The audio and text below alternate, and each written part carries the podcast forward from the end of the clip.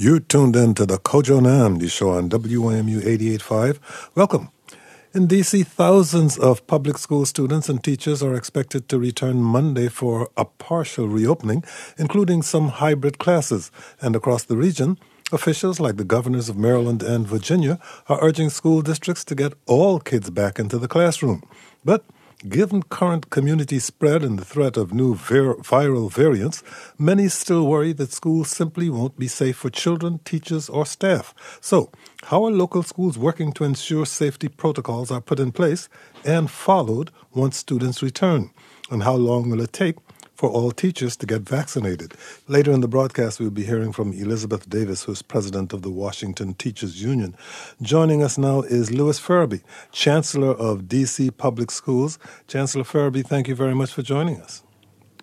Thank you, Kojo. I appreciate you having me. Also joining us is Debbie Truong, WAMU's education reporter. Debbie, thank you for joining us. Feel free to jump in with questions of your own at any time. Thanks, Kojo. Um, Lewis Ferebee, local officials are not the only ones pushing for reopening. President Joe Biden has says he'll throw the strength of the federal government behind the effort to reopen schools as soon as possible. But at this moment, we're seeing a rampant community spread, and we're also seeing new variants of the virus that we don't know much about yet. So, how did DC Public Schools decide on a partial reopening starting next week? Yeah, so over the past few months, our school teams have worked diligently to prepare our school buildings to welcome students back uh, with a focus on developing school plans that are very unique and tailored to the needs of that particular school community through our reopening community core teams and then our health and safety commitments.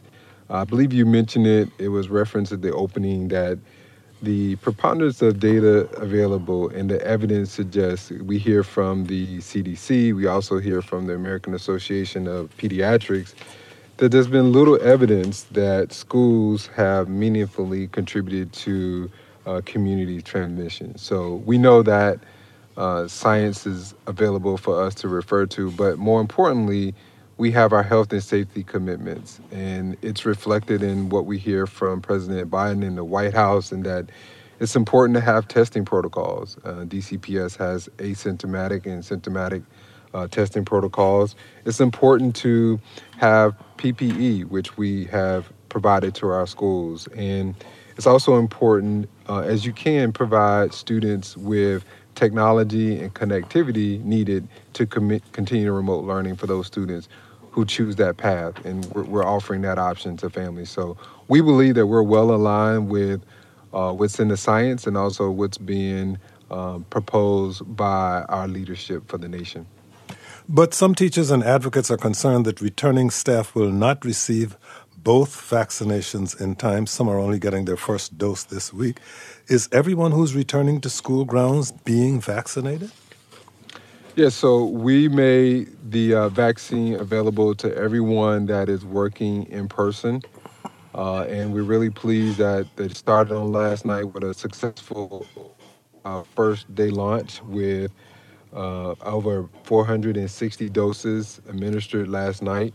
And then we have more dates uh, this week on the 28th, 29th, and then all day on Saturday, the 30th. Uh, we have approximately 3,840 doses available to staff that are working in person. But those vaccine doses must be delivered a month apart, and for some who have yet to receive their second vaccination, school still nevertheless starts next Monday. Why not just wait until all teachers have received both doses of the vaccine?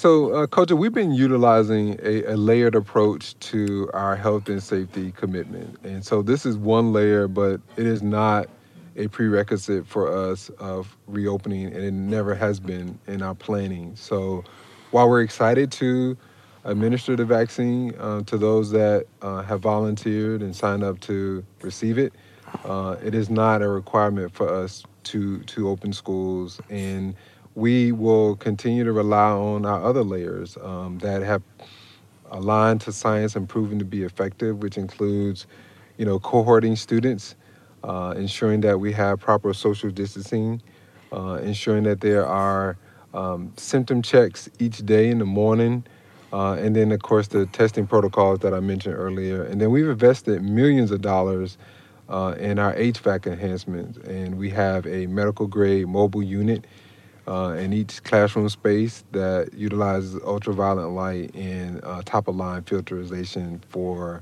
uh, a classroom space and mitigating uh, the transmission of COVID 19. So we believe we've done a lot of great work and our buildings are ready to receive students, and we're planning accordingly uh, for February 1st on Monday. Allow me to be more specific. Our teachers who have not received vaccinations going to nevertheless be required mandatorily to return to classrooms? So I want to be clear that the time period between the first dose and the second dose is uh, about three weeks, uh, so it's not a month.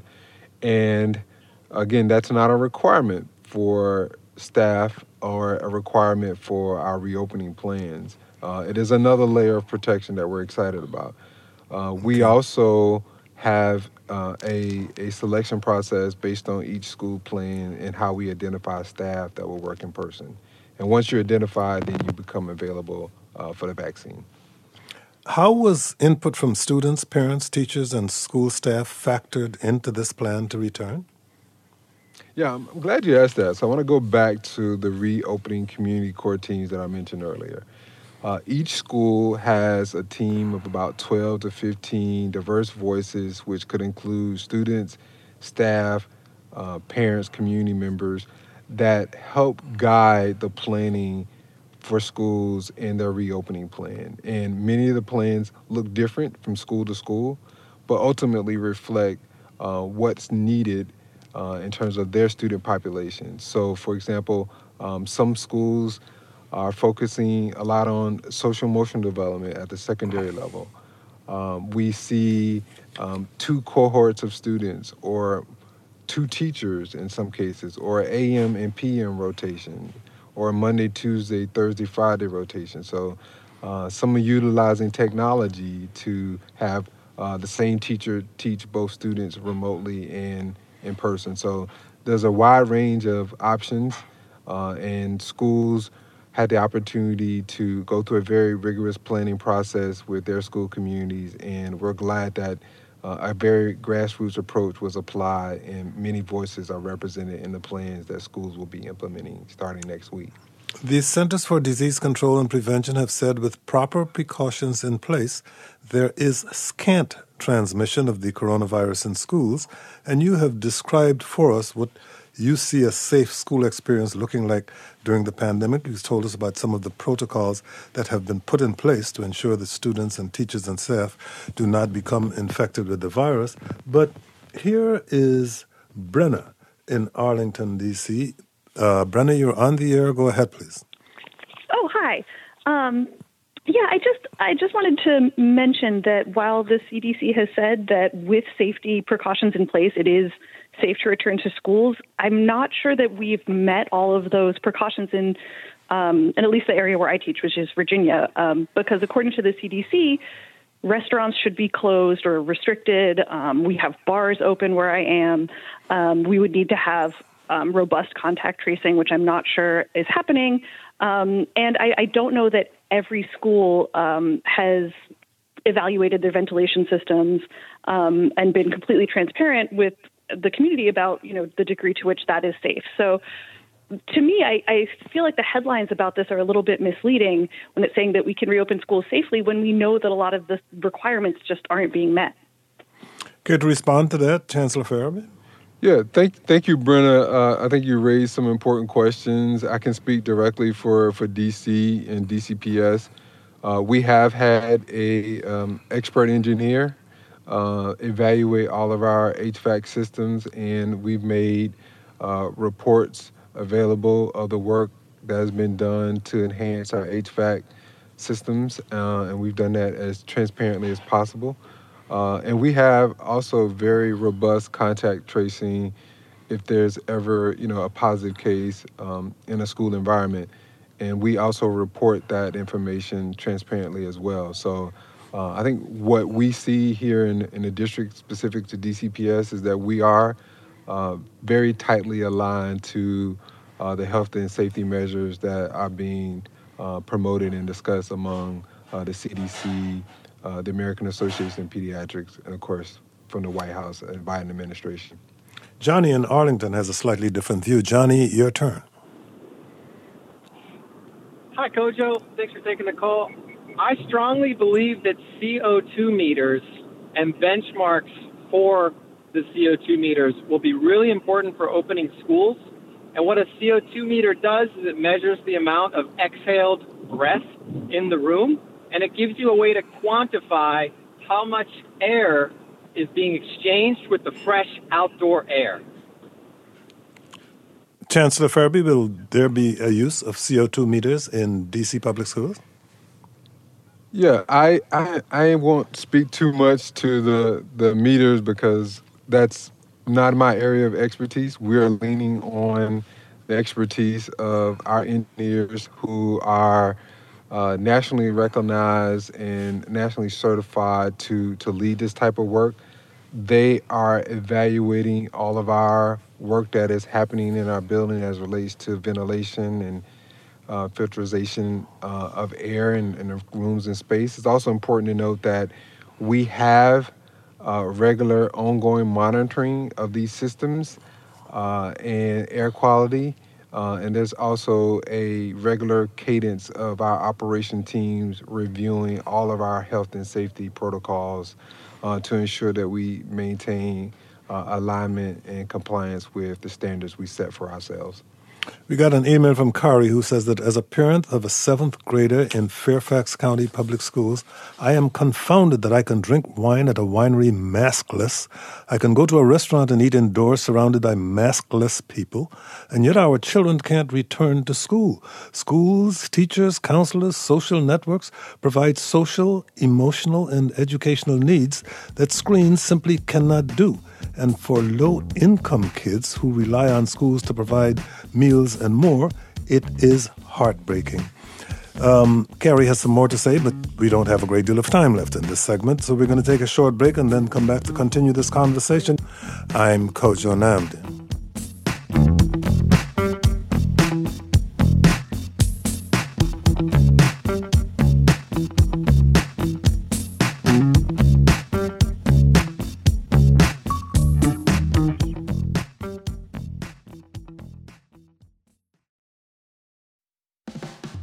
This month at WAMU, we're lifting our voices to shine a light on black changemakers throughout American history.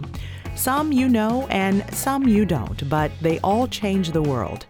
Hear the stories of these incredible scientists, activists, artists, and more throughout February on WAMU 885 and streaming at WAMU.org.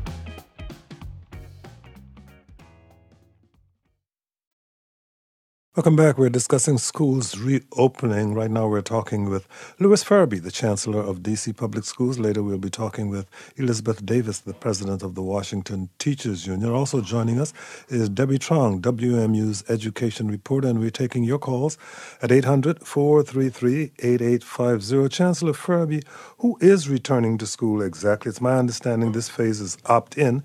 Parents can decide if they want their kids to return. Is that correct?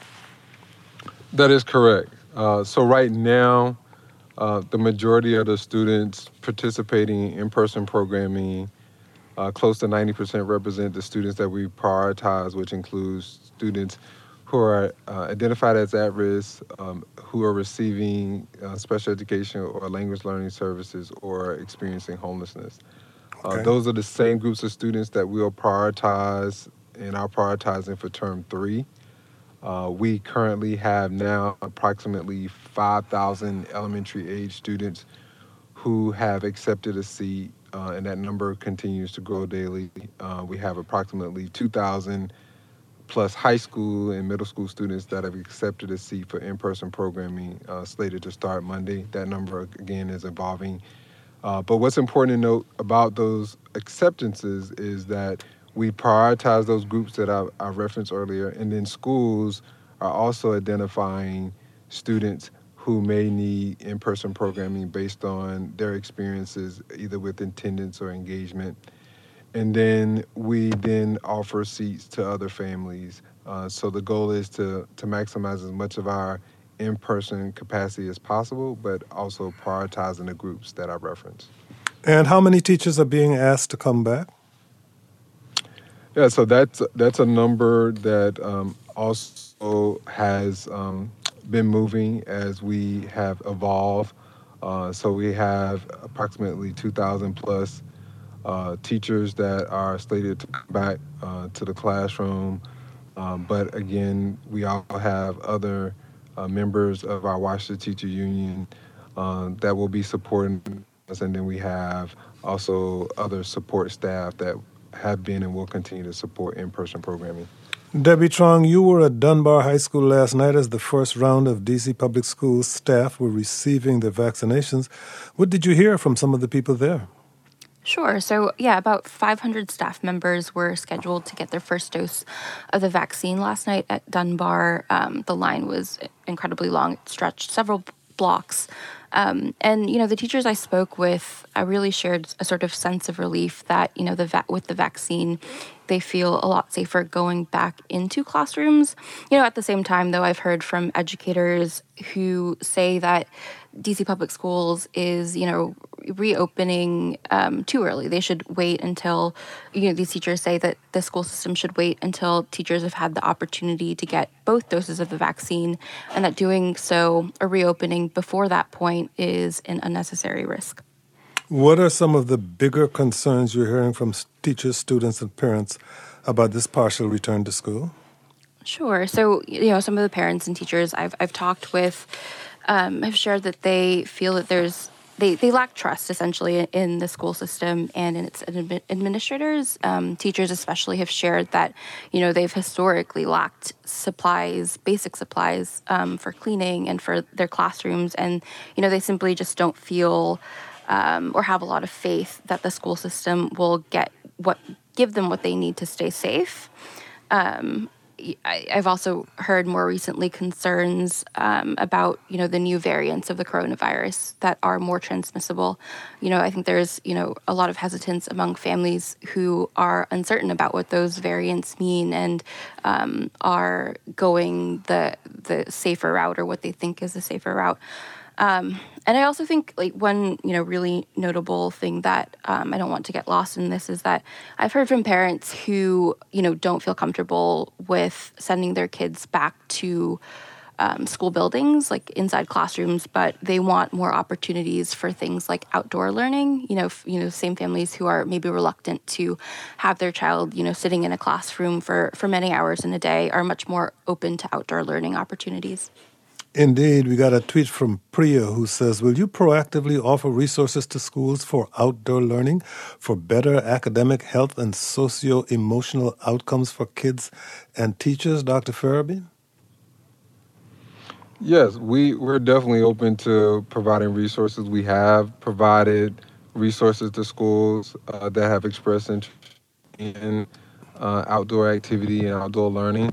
Uh, it's important there are some limitations, uh, especially weather and the outdoor footprint for each school is, is very different. And uh, given our urban um, structures around our campuses, um, sometimes that is not the best uh, situation environment for, for outdoor learning. However, schools are interested going down that path.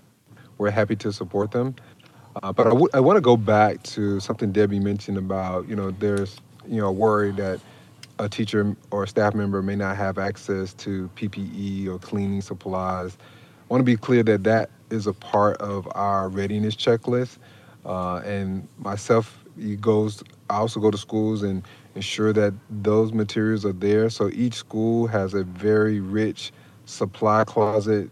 There are uh, sanitizing materials throughout the building, wipes in the classroom. In fact, last night at Dunbar High School, just did a walkthrough as I was waiting for the vaccine and, and watching the process last night. In every classroom that I went in, there was um, wipes, sanitizers, uh, and all the disinfectants that a teacher or staff member would need. So I want to be really clear that those materials and resources are readily available. Yeah, but Dunbar is a prominent school in northwest Washington. Some teachers, particularly those east of the river, have said they don't trust the district to meet those health and safety protocols in the lower in the schools in lower income districts. What would you say to reassure them? Yeah, so I would say the same is is I visited other schools. Um, you know, I've seen evidence of that in Excel Academy, and I visit their campus. And um, Principal Pritchard, I know, has everything that she needs, and has also with her staff that uh, they have all the resources accordingly. Okay. Uh, we do building this readiness walkthroughs at all of our schools, and okay. I know this week um, we had several people for example, while Oh, you're breaking up on us while we try to make sure we get the chancellor back. Here is an, an anonymous caller in Loudoun County. You're on the air. Please go ahead. Hi, Kojo. I, I understand we have the uh, state finance and safety issues that everybody's concerned about, but looking at it from a, a little bit different perspective. Um, on Monday, Fairfax Hospital had nine admissions of teenagers for suicide attempt in one day. Just let that sink in. Nine. All of Fairfax County, as far as COVID, had eight hospitalizations. That includes Reston Hospital, Fairfax Hospital, Fairfax Hospital. Okay. I'm not saying that we're on equal footing, but how this isn't the crisis everybody's talking about is is amazing. New York Times ran an article on the weekend about one school district in Nevada that has already had 18 suicides we're losing the best and brightest of our teens. And not just the suicide, a lot of them are just checking out of school completely. If we had only half the kids agree to come back for hybrid, and only half of those came every other day, we'd end up with a class size of nine or 10. I think we can get teachers to be considered essential workers and make the conditions safe enough where okay. if they're all wearing masks, we can get some kids back in school. Uh, Chancellor Ferebee, did you hear that? Can you hear me? Yes, I can. We hear you. Go ahead, please. Oh, well, we're still testing with the Chancellor, but here's a tweet from Dorothy who says schools should not be forced to open until teachers and operational staff are safe. No matter what work has been done to the buildings, kids will hug the teachers. Well, I can say to the Chancellor, kids will be kids. What is the plan, if any, for enforcement of social distancing and other safety measures for younger students in particular. If you're there, Chancellor Ferebee, you have about one minute. Okay. Uh, oh, we're still testing with Chancellor Ferebee, so we're going to have to let him go or um, keep him for a few minutes after we finish this break. But after the break, we'll definitely be talking with Elizabeth Davis, the president of the Washington Teachers Union. I'm Kojo Nnamdi.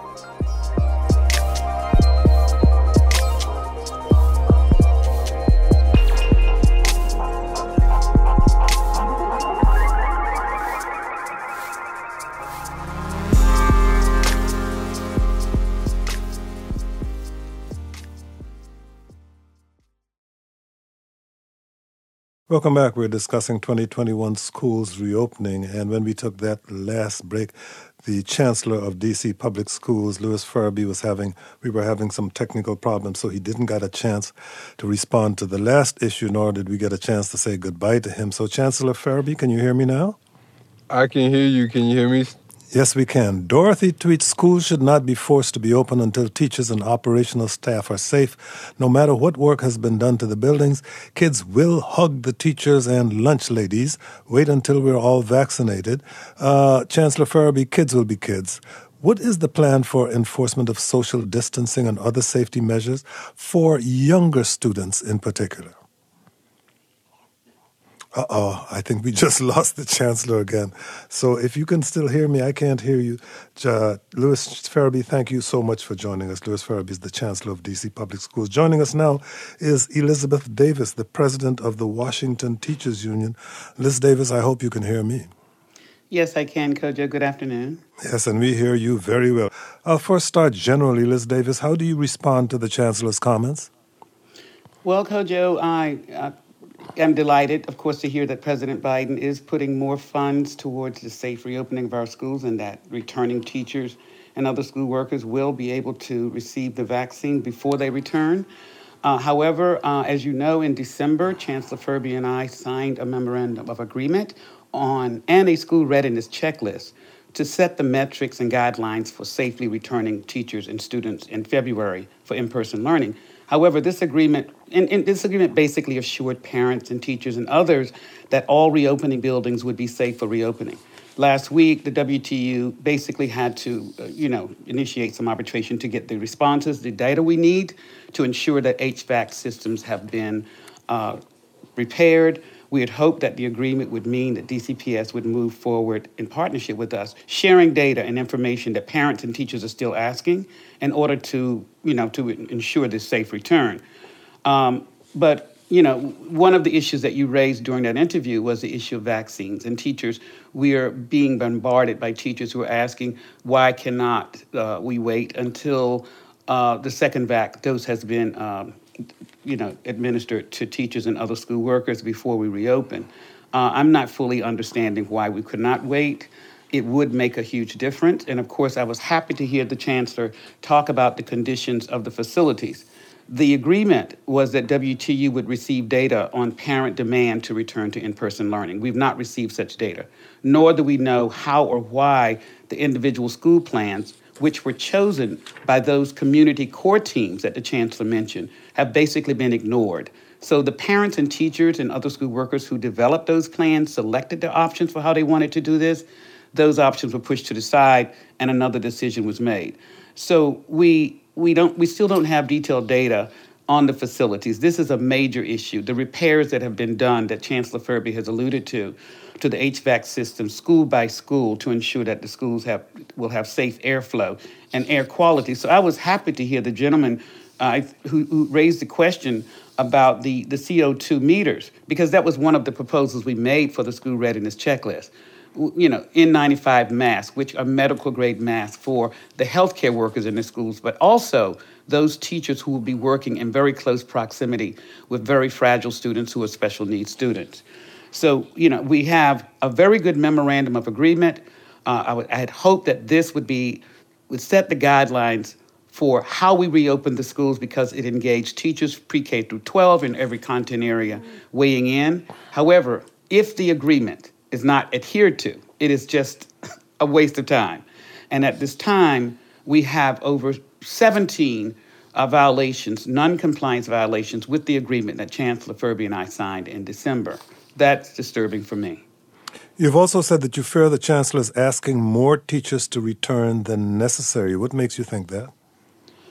Because we have not been able to receive from uh, Chancellor Ferebee what the family demand is school by school. That's not a hard ask. If we have a school with uh, 25 families or students returning, there is no need to return 25% of our teachers. We don't want to disrupt the distance learning that is working so well for some students uh, by, you know, by pulling those teachers. Family demand is really what's supposed to be driving the reopening plans in each school. But if you have a low family demand, especially in schools you mentioned west of the park, east of the river. What I've noted, we've been tracking the number of families that trust the reopening plans more so than others. And those schools in Ward 7 and 8, we see a high percentage of parents who are hesitant about sending their kids back because they know that many of the facilities in those two wards have not been modernized, they have faulty ventilation systems, and they have been under resourced for decades. So they have reason to be concerned about whether or not DCPS is going to deliver on those things that they promised to put in place, the safety metrics and the safety protocols. We got an email from Reg who asked Will the administrative staff and janitors get the vaccines before the schools open like the teachers are supposed to? Do you know, Liz?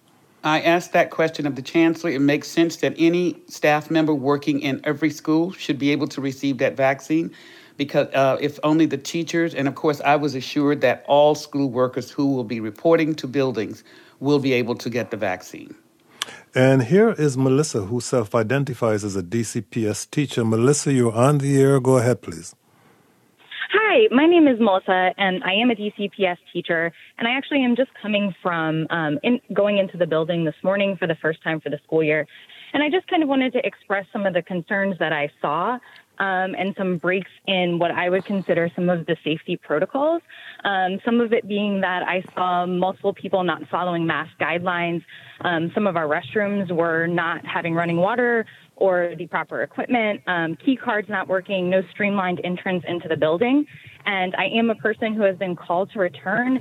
And I guess at this point, um, I guess what advice do you have for teachers who are noticing these violations and maybe don't feel comfortable going to administration, but also don't feel comfortable being inside the buildings? Liz Davis? Great question, Malta. Thank you. And of course, when we created the school readiness checklist, we created a reporting form where parents, teachers will be able to submit any concerns with photos uh, showing where safety protocols have not met, been met. So I'm going to ask you to reach out to Joe Whedon at our uh, office, Malta. Uh, and if you go on our website, you will see the document for reporting all issues, all evidence of a noncompliance with the school readiness checklist. We need to have that information as soon as possible because one of the items that we filed in the complaint for noncompliance is the fact that teachers and parents have not been provided evidence that all of those safety metrics have been put in place. Okay, thank you very much for your call. Liz Davis, this could end up being a year, likely two years, without consistent in person school. What effect might that have on kids today?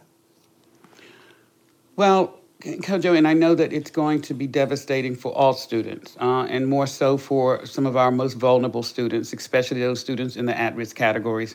According to the council, these are the special education students, ELL students, homeless students, students are far behind. And of course, our teachers are the first to acknowledge that it is imperative that we get students back to in person teaching as, as soon as possible for lots of reasons social and emotional engagement, uh, social and emotional support, and health. But priority number one must be to ensure that when these students return, that they are not, that they're going to be safe, that the workers, the teachers, and other staff who will be engaging with them will be safe. We can always recover loss of learning, we cannot recover loss of lives. So safety has got to remain a priority in reopening. And it's far more than just having sanitizers and PPE. We're still working with the nurses union on getting the appropriate PPE for the nurses who will be assigned to each school. Although we have 115 campuses, we have about 85 nurses. Therefore, in those schools without full time nurses, there will be something called health experts. We have no idea what that is, what it means, what, it is, what, it, what would be the certification for these individuals. We, so if we adhere to the agreement that we made as to how this should be done safely, that would be the first step. And some of the other issues that are coming up right now from teachers around the vaccine. And I'm happy that it is available. I was very disappointed to see teachers standing in line last night around the entire city block at Dunbar waiting to get vaccines. And I'm happy to hear that there's a schedule for them to receive them. But a number of our members who may or may not be called back for in person have already been denied a vaccine. And I do understand that those individuals who should who are returning for in person should be given priority. But we have some teachers who are working remotely. Eventually, they will be returning. And to avoid this timeline that, that the CDC is calling for, the time span between the first and second dose, we can actually have a plan that will that will be able to vaccinate these individuals who will be returning for possibly the fourth term. But waiting until the last minute is not a good idea because it basically is going to get us what we see happening right now. Here's Ethan in Washington, D.C. Ethan, you're on the air. Go ahead, please. Hi, thank you. Um, I'm the husband of a teacher. Um, now, one question for, for WTU, I suppose, would be why uh, the union uh, was willing to sign an agreement that did not include either vaccines or uh, N95 masks. And I don't know, perhaps the union can speak to this, or if we get Chancellor Ferebee back on the line, the refrain I hear is that it's important to get students back to class because we know they do better in school. But I don't think we have any information about how students perform in a classroom that's uh, seating, you know, 10 students while the teacher is also teaching to 30 students virtually um, with masks on. Uh, basically, we're not returning students to a pre-pandemic school. So, what type of performance from students are we expecting? I don't think it's pre pandemic level. Thank you. Liz Davis? Ethan, you are absolutely positively right. Uh, return the reopening plans for returning the the small groups of students is not a return to normalcy because you're right. The teachers will be teaching virtually as they are also instructing teachers, students in person. It's not a good plan. To answer your question about why we signed the safety readiness checklist and the MOA, the safety readiness checklist had in the very first category on the PPE the N95 mask. That was deleted immediately by DCPS. The first response from the chancellor was, We cannot afford it. That is basically for healthcare workers. We totally disagree. We also had the CO2 meters, which one gentleman brought up earlier. So, in order to reach agreement, because we don't want to be perceived as an obstructionist to getting kids back to in person, we were delighted to be able to at least have a readiness checklist that we developed, shared with DCPS. They adopted it rather than have nothing. As far as the MOA, to include the vaccine as one of the criteria for reopening, we did not want to include that. Even, you know, we wanted to, however, it was rejected, just to answer that question. And we wanted to reach agreement on that MOA and safety readiness checklist before February 1st. So we had to basically make some concessions. Uh, we're working with the DC Nurses Association to ensure that the healthcare workers in those schools will have the N95 mask.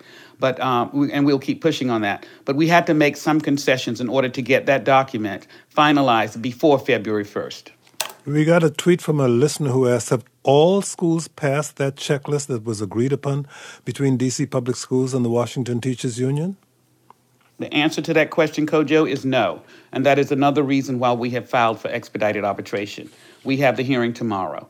That is one of the reasons. We listed the number of schools that have reported that they did not pass the school readiness checklist, that all of the safety metrics were not uh, adhered to, or, or, or that the school did not meet the safety metric standard.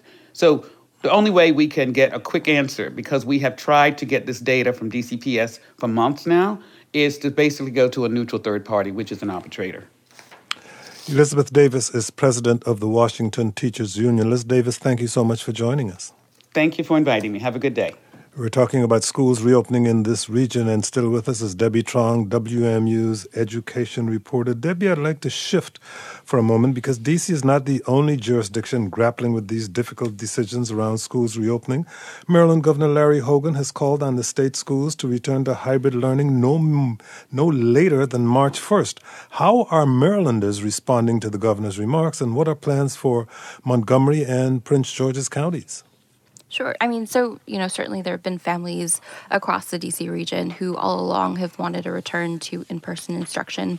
Um, the president of the Maryland State Education Association, which is um, the largest teachers union in Maryland, um, Cheryl Bost wrote a letter to Hogan and the state school superintendent, really sort of chastising state officials for what she sees as lack of support for local school systems in getting um, schools to safely reopen she also, you know, criticized the state for not distribute, distributing vaccines quickly enough. Um, in Montgomery County Public Schools, um, there's a plan to partially reopen schools by March 15th. That date was pushed back from February 1st because of um, a rise of COVID 19 cases in the community. Um, Prince George's County Public Schools has also um, consider the possibility of returning in the spring if they feel conditions in the state are um, safe and ready for that. Um, but they have not set out a specific plan or set a specific date for returning. Here is Cindy in Montgomery County. Cindy, you're on the air. Go ahead, please. Hi, Cindy. Are you there? Hi. Hi. Sorry, Kojo. Um, yeah, so I, I was in class, so I didn't catch. Um, I was actually working with a student uh, most of your show. I caught a part of it. I just wanted to reiterate some of the points, um, especially of the gentleman, I think it was Ethan, who just spoke and said it will not be the same experience. I'm not sure if parents really understand that. Um, you know, teachers will be teaching online and they'll be teaching the students in class. Um, so, uh, you know, and, and it will not be, so it basically almost the students will be online but in the classroom. And, you know, again, we will be masked. Um, so I, I just I, I think parents should understand that it won't exactly be the same experience. And then logistics haven't totally been worked out. Um, I know that in my classroom, um, there are uh, four windows, so we're talking about ventilation. Um, there's always been issues with um, filters and the air filters, you know, air quality anyway. And Um, so to go to the point of safety, there was a story on uh, WAMU NPR. I'm not sure was it yesterday that said we should now be double masking. So we should even be more careful. So the thought of going back when we're being told, you know, there's a, a this variant that uh, is uh, more contagious, it just seems counterintuitive to the way things should be working. Um, and the only other point I wanted to make is, you know, again going to the logistics of, you know, figuring out uh, lunches and having the staffing, you know, for those students that do come back because it has to be so, socially distanced. Um, recess, you know, bathroom, you know, using the bathroom only a few at a time. Just having the amount of staff to do this all safety. I don't think those questions have been fully addressed. Okay, thank you very much for your call, Cindy. Um, Debbie, what about Virginia? Governor Ralph Northam also made a similar call for schools to reopen. So, what are plans in Virginia school districts in our region? Yeah, so um, Governor Northam did encourage school systems to reopen, and the state released new guidelines for um, localities that sort of describe, you know, safe conditions for reopening. Um, Fairfax and Loudoun counties, two of the largest school systems in Northern Virginia and our region, um, had started actually bringing students back to in-person classes. Um, you know, in the, in the first uh, half of the school year, they reverted to distance learning in mid December as hospitalizations and coronavirus cases rise or rose. Um, and right now, th- both of those school systems are mulling over plans to possibly return in mid February or partially return in mid February. Uh, what do the medical experts say, Debbie Truong? Can schools be reopened safely? Sure. So uh, this um, was alluded to earlier in the hour, but the Centers for Disease Control and Prevention released a study yesterday looking at data from schools that have reopened during the pandemic. Um, you know, they found that the COVID nineteen or the coronavirus isn't being transmitted in any sort of um, widespread way inside school buildings, and that schools can safely reopen with precautions like mask wearing and social distancing. Um, the CDC also said, though, that local officials must be willing to limit other activities like indoor dining and bars to keep community infection rates low. The voices that are getting lost in all of this seem to be the students. What have you heard from young people that you have spoken with? Are they feeling ready to get back in the classroom? Yeah, I mean, I think, you know, there's a desire for, you know, students and children to be with their friends and they want that socialization um, and they miss being in the physical classroom. You know, at, at the same time, I think, especially older students, um, middle and high school students, understand the risk that the coronavirus poses. Um, you know, I talked with a student recently whose family, um, entire family, became sick with COVID 19, and she saw firsthand sort of how it affected them. And, um, you know, she said, you know, she's a sophomore in, in high school, and she said that she would be willing to stay home for as long as is necessary to avoid having to experience that again. We got an email from Anne who said, while I appreciate the fact that some schools and some groups may be able to return to school safety, there are high schools in Montgomery County with student populations over 3,000. Even with the hybrid schedule suggested in the past, you would still have over 1,000 students in hallways, etc., at once, making social distance impossible. I fail to see how it would be feasible to meet the CDC guidelines for returning to school safely. Debbie Truong, have you been hearing anything about those very large high schools with large populations of students and that they'd still conceivably be fairly crowded if they reopen? That's definitely a concern in some of these school buildings. Like realistically, teachers are wondering how, you know, young children will be able to, you know, have the, I guess, mindset to, to socially distance and um, having to perpetually mind, remind them um, is going to be a struggle. But yeah, but there are you know space constraints, particularly in a lot of the larger suburban school districts that are already overcrowded. Here is Miriam in Chevy Chase. Miriam, you're on the air. Go ahead, please. Hi, thank you for taking my call. I teach at Montgomery College. I have a son at MCPS in high school, which is one of the large high schools. And I just wonder why elected officials, parents, and others assume that teachers don't want to be back in the classroom face to face. Most of us really do not enjoy teaching over Zoom and would much rather be working with our students face to face in the classroom. And so it's kind of discouraging to hear everybody assuming that this is not something we want to do. We love being in the classroom.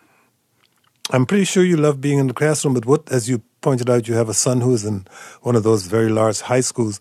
Uh, what are your concerns, if any, about the ability to maintain social distancing in that environment? Oh, well, he goes to a school where there's 3,200 kids. There's no way. It's gonna. They're not going to be able to social distance. It's, But- there's too but- many of them. But you would still prefer for him to be in school. Um, I would, to be honest, I don't know. I can't. You know, it's hard to to say. I think for high school students, if if people have to go back to school, I think for high school students, they do better on Zoom than let's say elementary school students, Okay. and those schools tend to be smaller. My my point is mostly that I keep hearing people saying teachers don't want to go back to school and that we're putting up all these barricades. But at this, but I know from the people that I work with and other teachers that we would much rather be in the classroom. We just want to do it safely. And so to automatically assume we don't want to be in the classroom and that we like teaching on Zoom is an incorrect assumption. Okay, thank you very much for your call. Let's hear from someone who works in Carroll County Public Schools. Here's Andrew. Andrew, you're on the air. Go ahead, please.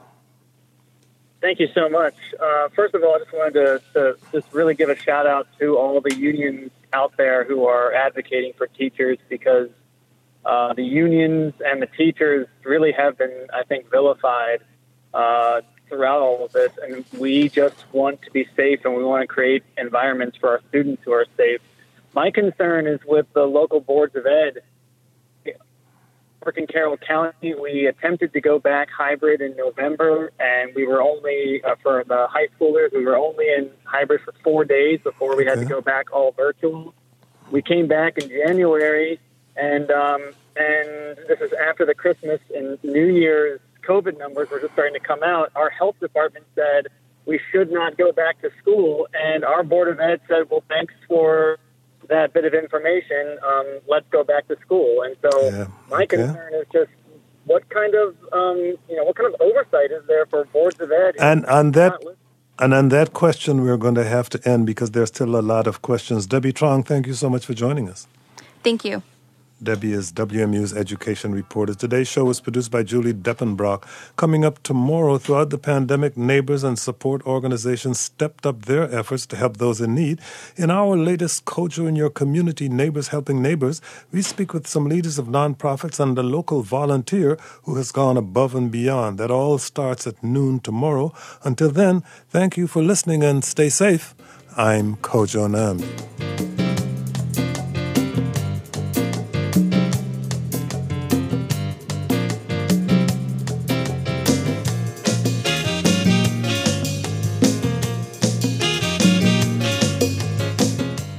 The Kojo Nnamdi Show is produced by Julie Depenbrock, Cydney Grannan, Lauren Markoe, Kurt Gardinier, Richard Cunningham, and Inés Renique. Our managing producer is Ingalisa Schrobsdorff.